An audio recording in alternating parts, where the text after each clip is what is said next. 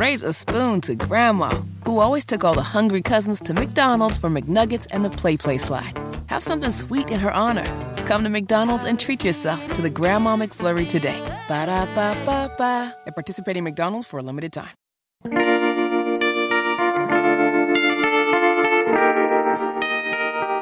Tony Katz, the morning news.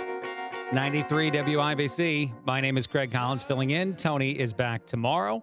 Uh, I saw that Pete Buttigieg popped up on Meet the Press, uh, Mayor Pete, and he was asked a question about if this administration was caught off guard by all the migrants that are showing up at the border because, well, there's a lot of migrants that have been showing up for quite some time. It feels like you can't possibly still be caught off guard. And um, Buttigieg didn't say that was the reason why. They definitely appear to still be caught off guard. But I thought what he did say was uh, fairly amusing and just how um, you know terrible the pivot attempt was. Here we go.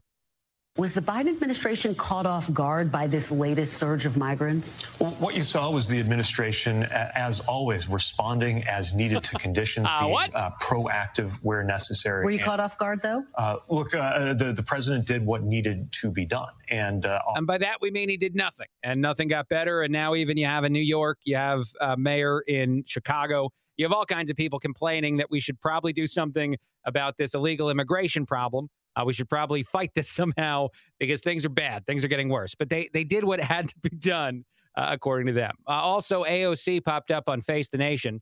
Uh, she was asked a, a very interesting question about why she bought a specific vehicle. I thought this was um, uh, fairly amazing in the world of not something that's on my radar or I care about much at all. And then all of a sudden, when the question is asked and the answer is given so terribly, like, oh, this is also another moment where people are just full of it uh, in how they speak and then what they actually do. And you know, they don't actually care about any of the things that they claim to care about. They just want you to vote for their side and convince you they're the good guys, the other guys are bad, uh, et cetera, et cetera. Here we go. You were quoted back in July saying you look forward to buying a union made electric vehicle, but you buy but you currently have a non-union made Tesla.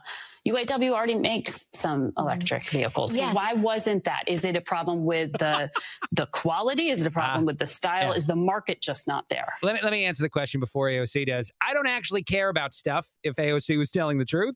All I care about is getting uh, whatever I want, however I want it, and convincing you that whatever you care about is stuff that I'm going to fight for. And then behind scenes, we're going to pass ridiculous budget bills and all kinds of other things that don't help you at all. And most Americans now at least seem to say, or at least seem to realize, that under Trump, they were doing better financially. Under Biden, they're doing terrible. And that's the real issue here. Uh, but let's go ahead and hear AOC respond to this uh, very, you know, I didn't have on my radar question with a terrible, awful version of an answer. Uh, no, the, our car was purchased uh, during the pandemic when travel mass, before a, a vaccine had come out. So we could we couldn't buy any other car. The vaccine hadn't come out, and we we couldn't travel. And the only place we could get a car was the Tesla um, dealership that was right down the block from us. I mean, I wish I wish we could have uh, done that.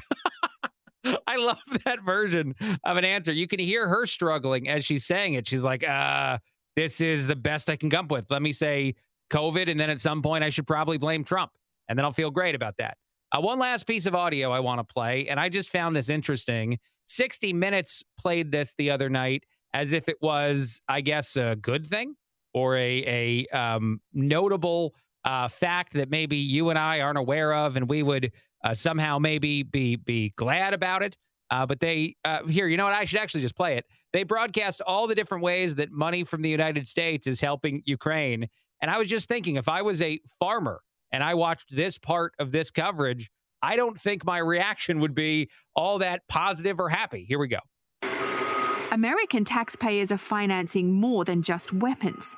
We discovered the US government's buying seeds and fertilizer for Ukrainian farmers and covering the salaries of Ukraine's first responders, all 57,000 of them.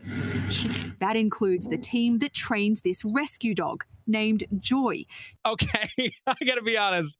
At the point when you're seeing us funding a rescue dog named Joy, 57,000 first responders, we're buying seed, fertilizer from farmers, we're subsidizing small businesses there. Anyone in your life that has said, How dare you say anything when you question whether or not we're giving too much money to Ukraine, too much support there, and if some of that money, all of that money, should be going to things here uh, in this country, uh, not over there.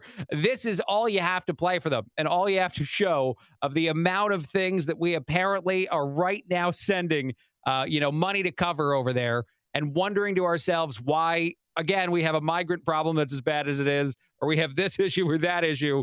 But hey, we got a, a and I'm a big fan of dogs. I have a dog, but rescue dog, uh, uh, dog Joy is doing great on the American dollar. That's a very strange version of a story. Actually, you know what? I think that might be the only one that we wouldn't care about keeping to fund. We might pull back on the fertilizer. We might pull back on some other spending, but Joy can keep the money. Uh, Joy can keep the treats. That'll be fine. All right, quick break. A lot more. This is Greg Collins filling in. Tony Katz, the morning news, 93 WIBC. Raise a spoon to Grandma, who always took all the hungry cousins to McDonald's for McNuggets and the PlayPlace slide. Have something sweet in her honor. Come to McDonald's and treat yourself to the Grandma McFlurry today. Ba da ba ba ba. At participating McDonald's for a limited time.